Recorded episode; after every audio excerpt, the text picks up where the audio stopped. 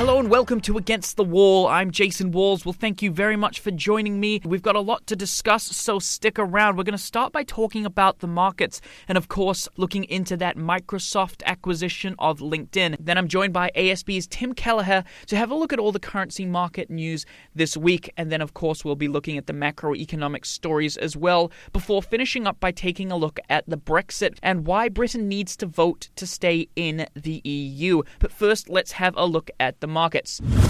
So the big news this week was Microsoft announced that it was buying LinkedIn for 26 billion US dollars. So this deal is the third biggest acquisition in the history of the tech sector. Both Microsoft and LinkedIn bosses have talked the acquisition up, saying the deal would transform the workers and the business in terms of worldwide productivity. So it's a pretty big call. But looking at the numbers, LinkedIn's 2015 revenue was just under 3 billion US dollars, and that was up from 2.2 billion the year before and it has roughly 222 million users. Now, Microsoft, on the other hand, have revenue of almost $100 billion in 2015 and with more than $12 billion profit. So, the deal, which has been called a surprise because it wasn't really signaled, is good news for LinkedIn as Microsoft bought their shares at a 50% premium. So, when acquisitions like this occur, one company has to buy shares in another. So, in this case, Microsoft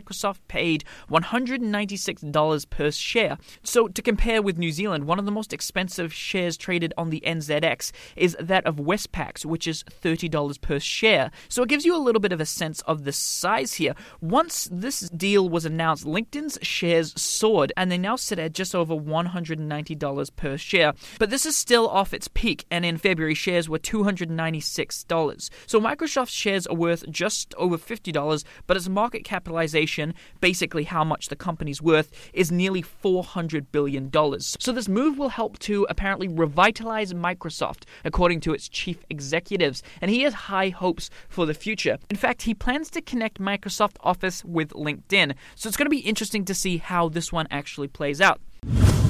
All right, now it's time to have a look at the currency markets, and I'm joined by ASB's Tim Kelleher and Andrew Patterson. The Kiwi dollar rising 3.6% against the British pound last week. That's up 6% for June so far.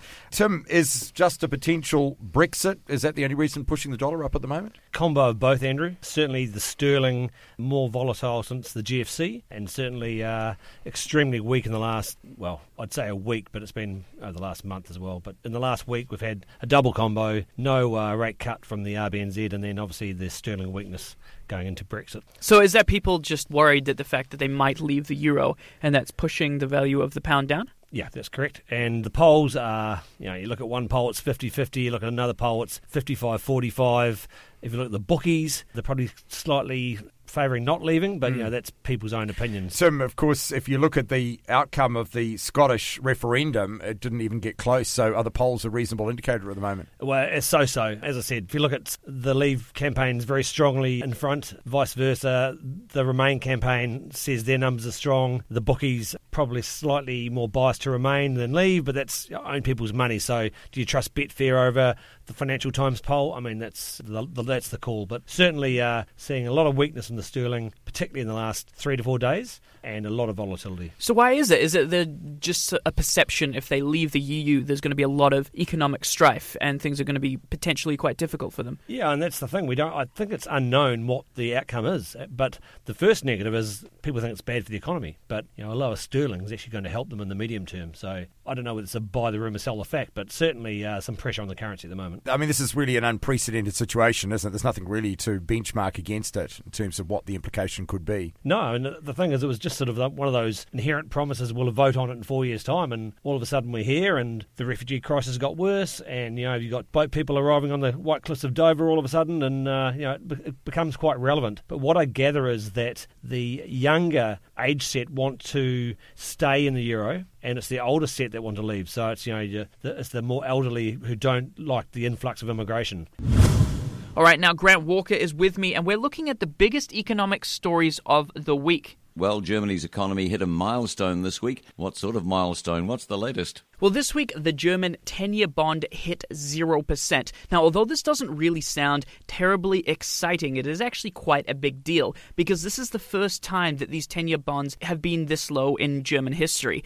And it's really a good illustration, I think, of what's happening throughout Europe. And of course, as we've talked about a lot on this program, Europe's economy is really struggling, and that's not news at all. We've got the easy money through quantitative easing through the ECB with its ultra low interest rates and their bond buying spree have really helped to force these bond prices down. And of course, we know that Germany's government bond isn't the first one to go below zero. In fact, there are a few right now that are pub- you actually have to pay the government or whoever holds the bond to have the privilege of having that. So it's a really big step in the economy right now. And we see that although there have been these economic factors that are driving these bond prices down, it seems to be the thing that's tipped it over the edge is Britain leaving the EU. Now, let's be clear, this would be quite an economic disaster for the European Union because it's going to play havoc. It already has played havoc with the euro. And when the economy is really kind of living off the smell of a dirty rag at the moment anyway, it's any sort of movement like this could be quite detrimental. And it's the same with Britain as well. All the economic indicators are pointing to if they leave, there will be a lot of economic strife there. Of course, there's the other side of that where the people who are in the Remain camp say that Britain will actually prosper after this. However, it's a lot harder to put any sort of forecast on this because it's just so uncertain. So it's really going to be interesting times ahead because if Britain do leave the EU, it's going to be a different story. And of course, we're going to probably be seeing a lot more of these bonds go down to 0% or even lower in the future as well. So, Important news. The US Fed, what have they decided? Well, the Fed decided to keep their interest rates on hold at 0.25 to 0.5%, opting not to surprise the market. Now, speculation was rife as to whether the Fed would hike at this meeting, but as the date got closer, the market actually began to price out the chances of a hike. Now, although the Fed opted not to increase their interest rate this time around, it did indicate two more cuts were on the way this year. However, the Fed did lower its economic growth forecast for 2016 to just 2%, and that's down from 2.2%. And its outlook for 2017 is down to 2% as well, when it was previously 2.1%. However, investors weren't really sold that the Fed were going to hike as many times as that this year. In fact, Janet Yellen said in December, after hiking interest rates for the first time in nearly 10 years, that she was planning to do another four hikes in 2016. And of course, that isn't looking to eventuate at all. So the New Zealand dollar jumped after the decision as investors began to price out the chances of two other rate hikes this year, as Yellen said. However, looking forward, eyes have turned to the next meeting where expectations are beginning to creep in that a hike will occur. Of course, that meeting comes after the all important Brexit vote in the UK, so the Fed will very much be looking at that as a key contributor as to whether or not they're going to hike rates that month. Well, the Brexit is the word on everybody's tongue at the moment. Now, if you're unaware of what that means, Brexit is basically shorthand for Britain leaving the European Union. So there are people that are backing a Brexit, and there are people that are backing what has become known as the Bremain, which is short for Britain remaining in the EU. It's all quite creative, I know. I love how people merge these words together. So on June 23rd, which is next week, British citizens will go to the polls and cast their vote on what they would prefer to stay in the EU or to go. So it's a binding referendum. It means that whatever side gets the most votes will end up happening. For example, if 53% of people are in favor of leaving, then Britain shall leave the European Union. It's as simple as that. So obviously, there is a lot riding on this vote. In fact, I would go as far as saying this is probably the most important referendum in history. This is because Britain is a huge part of the European Union. And when I say huge, I mean it's really big. In fact, Britain actually actually has the second highest GDP in Europe, and it's second only to Germany. Britain's GDP alone totals the bottom 20 countries in the 28 state bloc combined. So Britain's GDP, to put that in context, is 11 times higher than New Zealand's. So it's a huge economy and it's hugely important to the European Union. So I'm going to attempt to explain what the Brexit is about and some of its implications, as well as what Europe will look like post referendum, regardless of what happens in the vote.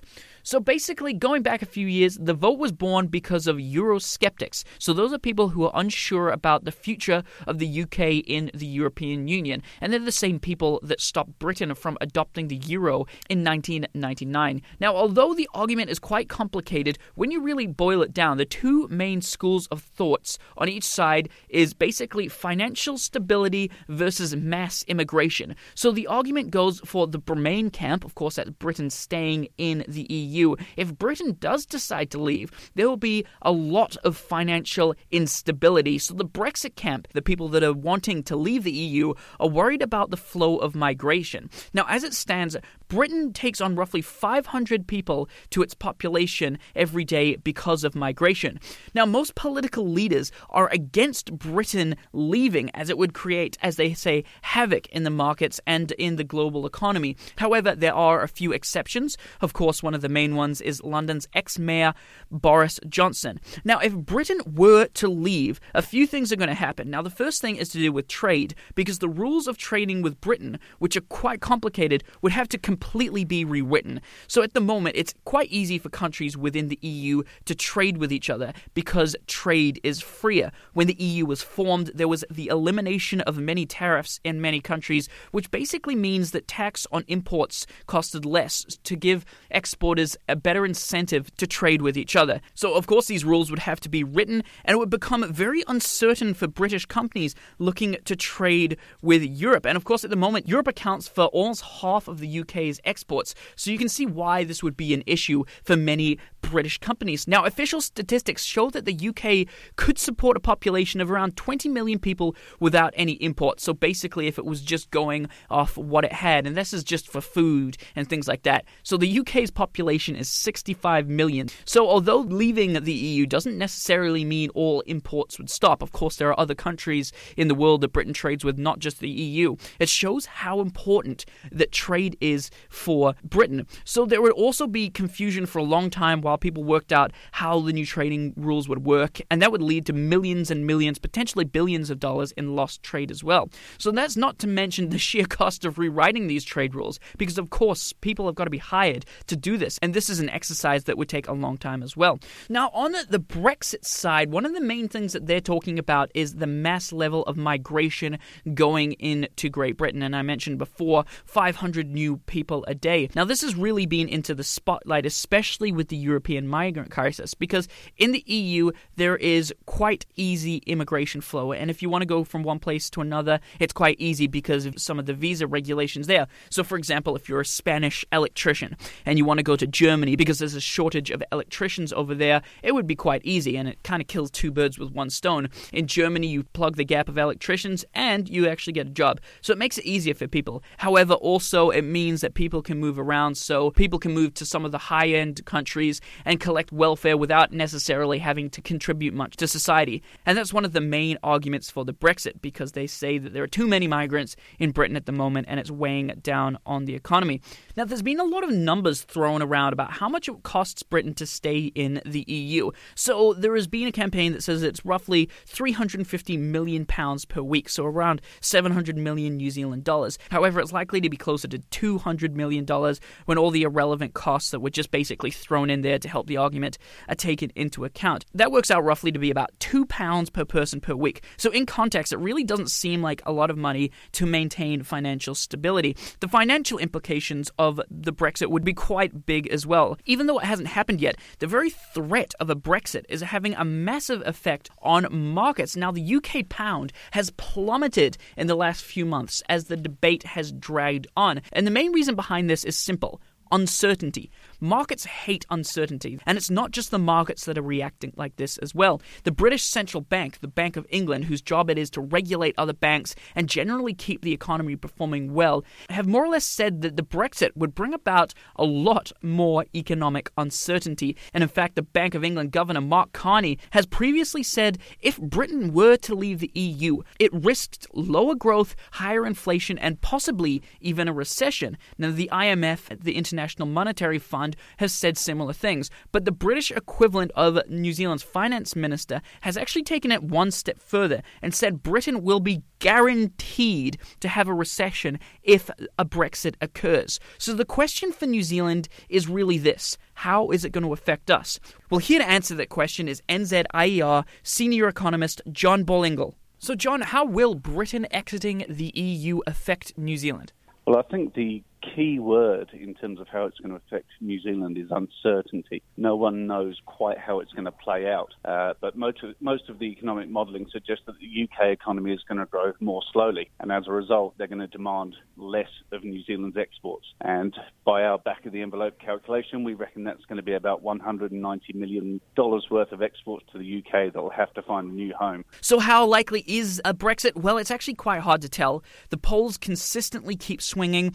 One of the more recent ones shows the Leave campaign has taken a slight lead, ahead by 53%. But last week it was a different story, and the week before that it changed as well. So it's really quite hard to know where everything stands. But next week, on Thursday, June 23rd, history will be made. And I hope to all things holy that Britain remains in the EU, because otherwise, the picture that emerges economically after that will be completely uncertain and it might even be a whole new world. Well, thank you very much for joining me. That's all we've got time for this week. Pretty quiet in terms of news next week. We have the RBA minutes, and apart from that, it's only really the UK referendum, so not a whole lot going on. Thank you very much for joining me. You can follow me on SoundCloud or on Twitter. I'm Jason Walls92, but this has been Against the Wall with Jason Walls.